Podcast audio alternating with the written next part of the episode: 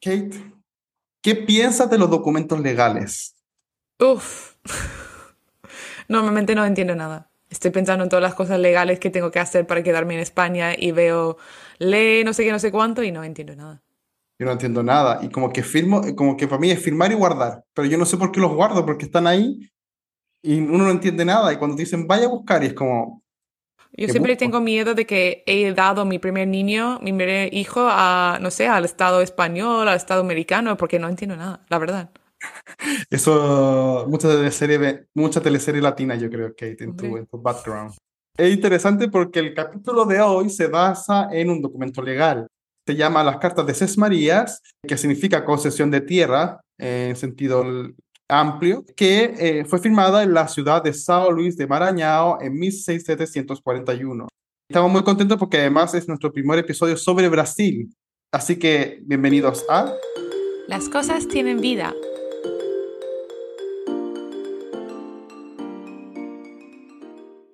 Este es un podcast semanal en el que hablamos de un objeto histórico con la investigadora que lo estudia. Y esta semana hablamos con Carmen Alvear. Carmen es profesora asociada en el Departamento de Historia de la Universidad Federal do Rio Grande do Norte. Ella es especialista en historia del Imperio Portugués y del Brasil colonial a través de diversas perspectivas como mujeres y género, mundo agrario y eh, historia legal. Además, es coordinadora del Laboratorio de Experimentación en Historia Social y coordina además la plataforma eh, Marías do Imperio Luso Brasileiro. Muy bienvenida, Carmen. Bienvenida, Carmen. Gracias, agradezco mucho la invitación. Y nosotros en este podcast siempre iniciamos con una descripción del objeto. En este caso, ¿cómo describirías este, esta carta de Ses Marías? La carta de Ses María es un documento histórico, ¿no? Porque es un instrumento de, registro de la tierra en el periodo colonial del Brasil, pero mismo después de su término, en 1822, por más de 10 años, fue concedida por las autoridades ¿no? del imperio. Pero a mí me encanta ese documento porque es un documento que aún en el siglo XXI aparece en procesos judiciales eh, de contenta mm. de, tierra, de, de conflictos de tierra. También por la cuestión de los indígenas, porque son documentos históricos que pueden contribuir para probar que los indígenas estaban allá hace mucho tiempo. Entonces puede regular la cuestión de la tierra para defender las propiedades indígenas hoy. Y cuando dices eh, documento histórico, porque a veces como mucha gente no trabaja como nosotros con documentos, ¿qué, a qué refiere? ¿Cómo es físicamente? Sí, es un documento que tiene, eh, era escrito, ¿no? Registrado en, en varios libros eh, distintos, ¿no? En Brasil y también en Portugal. Tenía como una, una folia y media, tenía las intenciones de la persona que quería recibir la tierra y tenía también después que la autoridad colonial lo concedía, tenía todas las exigencias y demandas para que la persona que recibía la tierra hiciste eh, seguir la legislación, porque la sesmaría es un proceso muy distinto en Brasil colonial, no hay en la América Española, entonces es una característica eh, solamente del imperio portugués del Atlántico, porque también no hay en el Índico. Exactamente, definimos con una propiedad condicional. Es un título, ¿no? una carta de sesmaría, pero una propiedad condicional al cultivo. Si la persona no cultivaba, podría ser denunciada y la corona eh, retomaba la tierra y concedía a otra persona. Pero para el caso indígena no había la necesidad de comprobación del cultivo. Una vez que tenían una diferente forma de, de vivir en la tierra, ¿no? el cultivo eh, no, era, no era tan comercial, ¿no? Do punto de vista económico como los colonizadores. Entonces, para los indígenas no había la necesidad de cobrar esta, este cultivo obligatorio. Y en este caso estamos hablando de una carta que fue que era inscrita en el documento en la ciudad de San Luis de Marañao. ¿Dónde se ubica esta ciudad y por qué es importante, eh, importante en el Brasil colonial, digamos? Bueno, conflictos de tierra siempre, ¿no? Los indígenas fueron expulsos eh, por los conquistadores, pero en el Maranhán actual tenemos muchos conflictos e incluso la cuestión de los gamelas, ¿no? Salió mucho en noticias internacionales hace como seis años, en 2017, que en algunos indígenas tuvieron sus manos decepadas, sus manos cortadas por un conflicto de tierra, ¿no? Eso se, hay en el Guardian, New York Times, en, en newspapers en, en, uh, en Francia, por seguro también en España. Entonces, porque exacto, las personas en volta de los indígenas gamela decían que no eran indígenas y que los gamelas se fueran mucho tiempo, pero eh, y que no vivían allá. Entonces, eh, las cartas de Sesmaría probaron, ¿no? Para la justicia, para el Tribunal de Maranhão, que esta tierra hacía 300 años ya era ocupada por los gamelas y que era natural de allá. Y por eso la, el Tribunal de Justicia, con esta carta de Sesmaría, posibilitó la cuestión de conceder la tierra eh, formalmente de vez para los indígenas y las, los invasores fueron obligados a salir de allá. Entonces, e, es interesante esta carta de Sesmaría por mostrar, mismo siendo un documento histórico, la actualidad de ella para eh, eh, contribuir para la, la, la, fuerza de la propiedad indígena. Hemos hablado mucho de, de esta palabra seis Marías y, y me gustaría saber de dónde viene, qué significa y cómo podemos interpretarlo. Bueno, hay una discusión, eh, no hay un acuerdo eh, cerrado sobre esto, pero um, lo más común es que Sesmaría venía del reino de Portugal de seximos, ¿no? Como seis en latín, como era dividido, la tierra sería dividida en seis partes iguales, y un sesmero, eh, interesante que la palabra sesmero aparece en la documentación de Portugal antes de la palabra sesmaría. Eh, antes eran chãos de tierra, ¿no?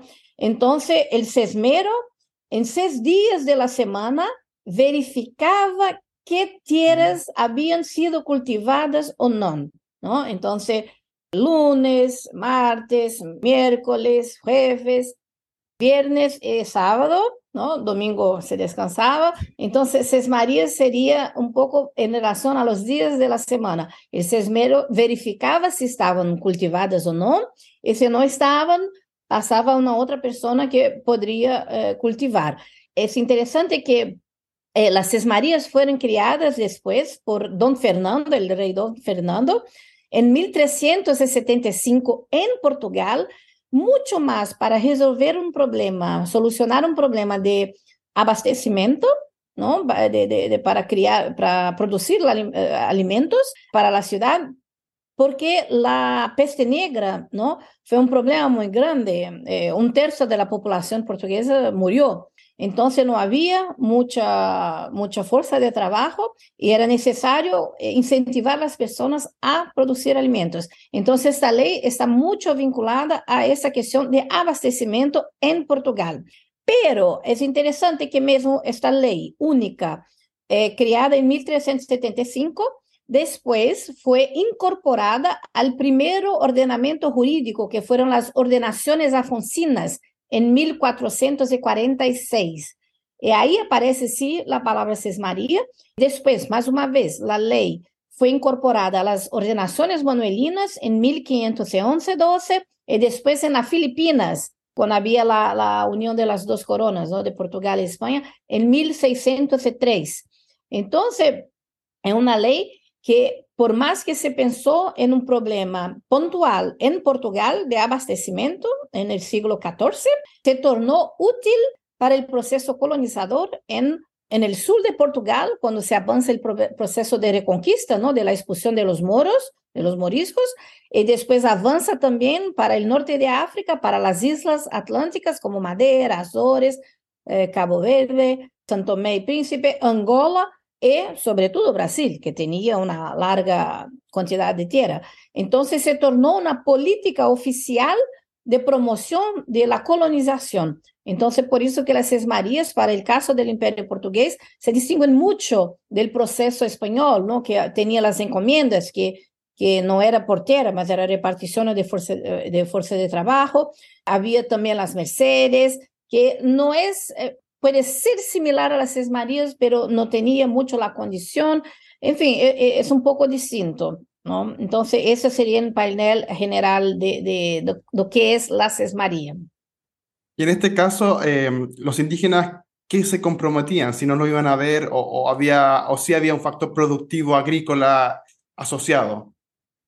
Bueno, lo que pasa con los indígenas, ¿no? aquellos que, se, que, hacen alianzas con los eh, portugueses, en el principio, algunas de sus aldeas son transformadas, ¿no? Reciben una carta de Sesmaría. Muchos que vienen del interior también reciben una carta de Sesmaría y construyen una otra aldea. Pero esas aldeas siempre fueron muy próximas a vilas, ¿no? A ciudades y también a plantaciones, porque claro que esta, eh, los indígenas fueron la primera fuerza de trabajo a eh, elaborar en, las plantaciones de cana de azúcar para después hacer el azúcar, que era el, producto principal. Eh, había, había la necesidad de pagamentos, ¿no? No era, no era una cuestión de esclavitud automática, pero después, con la ganancia de los conquistadores, ahí sí se empieza un poco a utilizar indígenas como mano de obra esclava eh, sobretudo daqueles que vienen del interior, que son, son eh, presos eh, por la cuestión de la guerra justa, ¿no? que eso se pasó también en el Imperio Español. Entonces, para los indígenas, no había tanto la justificación, bueno, quiero decir, hay sí también una justificación, como, ah, porque los indios ya vivían allá, porque los indios quieren proteger su tierra de los blancos, entonces quieren el documento, ¿no? La idea de que el documento protegería más la tierra. Para el caso indígena, sí, aunque la, práctica, mm, sabemos que siempre también tuvieron sus tierras invadidas. Pero para los no indígenas había una idea, eh, yo diría, falsa de seguridad, de que el documento, la Carta de Sesmaría, era una garantía plena del derecho de propiedad. Porque para el sistema portugués de derecho en aquella época eh, había una pluralidad jurídica muy grande y como yo expliqué antes, eh, mismo habiendo la ley regia, ¿no? la ley del rey, que fue puesta las ordenaciones, había el eh, derecho canónico, eh, derecho costumero y sobre todo el derecho común, ¿no? el jus comune. Eh, el derecho común muy presente aún en esta sociedad, tanto de Portugal como colonial, la idea de que la persona tenía la legitimidad de la tierra por el cultivo era muy fuerte. Entonces, exacto, si una persona ya ocupaba una tierra, cultivaba, tenía más derecho de otro que llegaba con una carta y decía, no, pero esta tierra ahora es mía. Entonces se creaba el primer conflicto fundiario, se e, iba a los canales de la justicia, pero la justicia en general daba el derecho al cultivador, no aquel que, tenía la carta de María, porque la carta de María no, no era un garantidor de propiedad, pero sino el cultivo. Entonces también en mis investigaciones que tengo hecho mucho, casi dos décadas, yo tengo encontrado mucho esta cuestión de que la Carta de Sesmaría no era ese garantidor, garantidor de la propiedad, pero sino el cultivo. Claro que, dependiendo de las relaciones sociales que tenían las personas removidas, si eran amigos del juez o no, si eran no parentes, las decisiones podrían ser un poco distintas. Pero cuando estas decisiones llegaban a la más alta instancia, el Consejo Ultramarino, eh, la discusión con el rey, el rey siempre daba razón a quien cultivaba la tierra. Entonces, es interesante esto, porque Brasil hasta hoy es un problema, tiene un problema fundiario muy, muy, muy grande. No hicimos la reforma agraria, ¿no? Tenemos grande problema con los latifundiarios y con el sector agroexportador que sabemos expulsa los pequeños labradores, pero en el tiempos coloniales podemos decir que la justicia era más sensible a esas personas do que hoy. Y, y súper interesante cómo se va conectando el pasado colonial con el presente, porque ahora una, una de las grandes discusiones para, para qué nos sirve la historia colonial. Si ya pasó hace mucho tiempo, es olvidada, estamos en otro, incluso en otro, otro régimen. Entonces quería ver si es que a partir de estos pleitos de tierra actuales en Brasil, ¿cómo ha sido el rol del historiador frente a eso? Porque no es que una persona normal vaya a ver el documento al archivo, sino que hay un desarrollo historiográfico, ¿no? Eh, eh, eh, un problema crónico de Brasil es el cadastro de las sierras y la registración. Es un problema crónico. En cuanto a los países de la Europa en el siglo XIX consiguieron hacer un buen cadastro, ¿no? O intentaron, pero en Brasil ese cadastro nunca fue completo, aún hoy. Este es un problema gravísimo.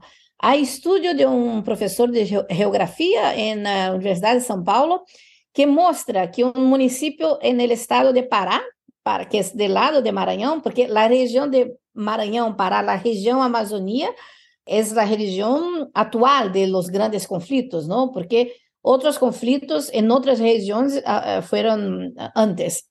Entonces, en Pará, él contabilizó el libro notarial pegó el, el registro de las sierras y georreferenció, ha, ha hecho una territorialización de los títulos. Y lo que pasó es que el municipio era tres veces mayor do que en verdad es. Porque los títulos son, son manipulados, ¿no? En Brasil hay un termo muy importante que es eh, grilagem, de grilo, no sé qué, grillo, eh, eh, lo, lo, animalcito que el insecto. Grillo. grillo. Grillo, ok, en español, grillo. Entonces, era una expertise que se hacía en el siglo XIX, final del XIX, pero muy, muy común en el XX, que se pegaba un documento de papel nuevo, un papel nuevo, se enrolaba o, o de plano mismo, dejaba en una gaveta con grillos. Y el, el, los grillos, los excrementos, eh, también, ¿no? tornaban el pa papel amarillo. Mm. pareciendo como si fuera un documento antiguo, ¿no? Eh, un documento histórico. Y con ese documento iban a los notarios, mira, yo tengo un registro completamente falso. Ese fue, ¿no? Hay, casos de libros notariales que tienen eh, hojas en, en blanco porque viene el amigo que paga alguna cosa. Sabemos también que la corrupción en Brasil es enorme. Entonces registran tierras que, que no eran originalmente en verdad de la persona que está registrando. Entonces, es un problema hoy, aún actual, el cadastro. Eh, hay una lucha para rever, pero en Brasil hay, se hay el miedo, sobre todo los activistas sociales, de que en esta tentativa de registro, los pobres van a sufrir más, que es una realidad, ¿no? que los, los ricos pueden pagar los impuestos, pueden tener plata para pagar buenos advogados, ¿no?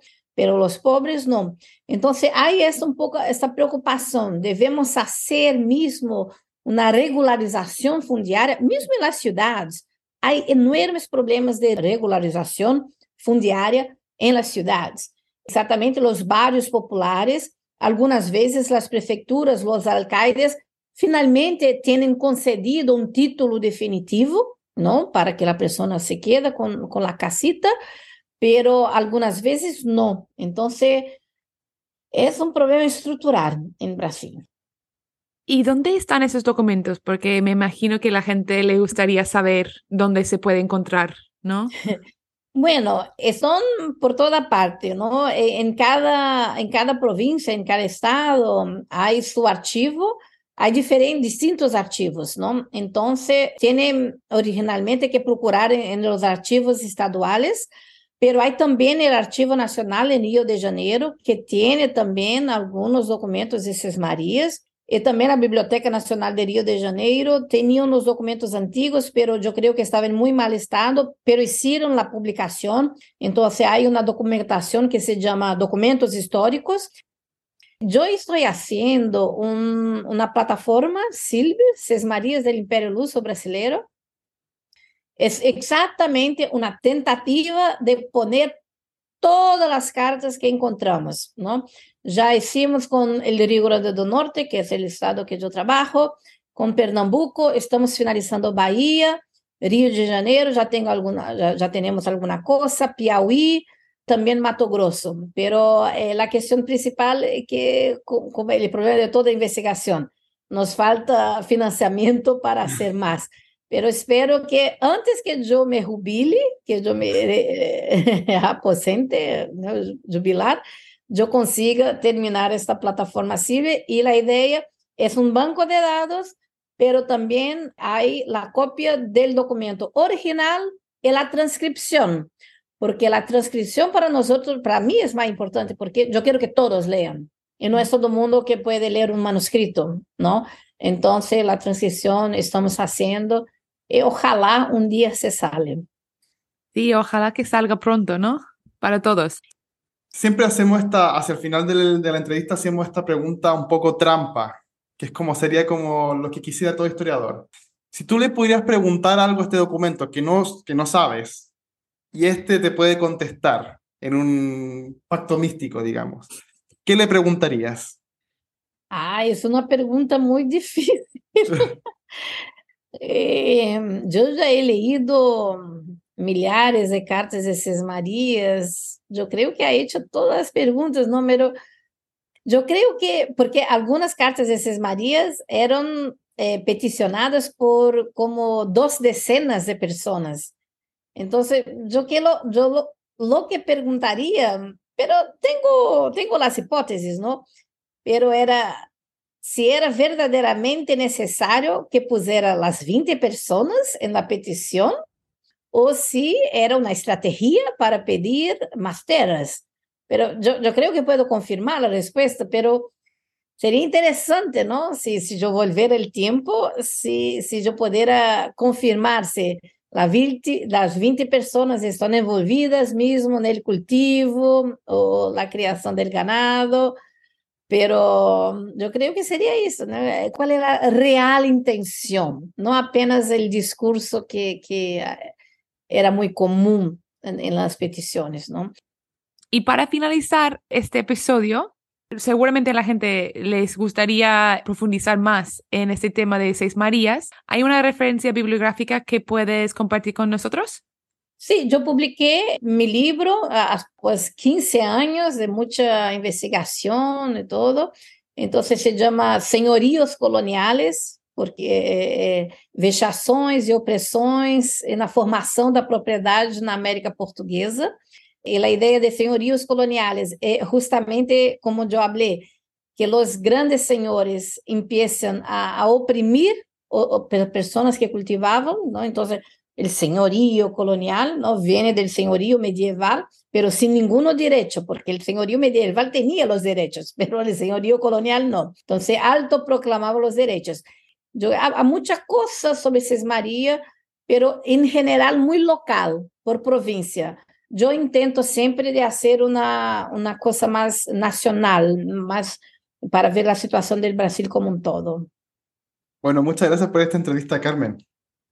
Uh, gracias a ti, espero que te hayan gustado, que el tema de las Marías, claro, a mí me encanta mucho, trabajo a más de 20 años, a mí me gustaría que fuera más difundido. Yo sé que había un sesmo en España, hay un libro sobre un sesmo en España, porque sesmo viene de Ses María, pero tiene una idea más de tierra colectiva. Mm. Entonces, me, me, yo, yo, también quiero estudiar un poco más la situación de la América Hispánica y de España también para ver cómo podemos comparar o si no podemos comparar. ¿no? ah, muchísimas gracias por todo. Gracias. Sí, muchísimas gracias, Carmen. José, después de esta buena conversación con Carmen, ¿qué has aprendido?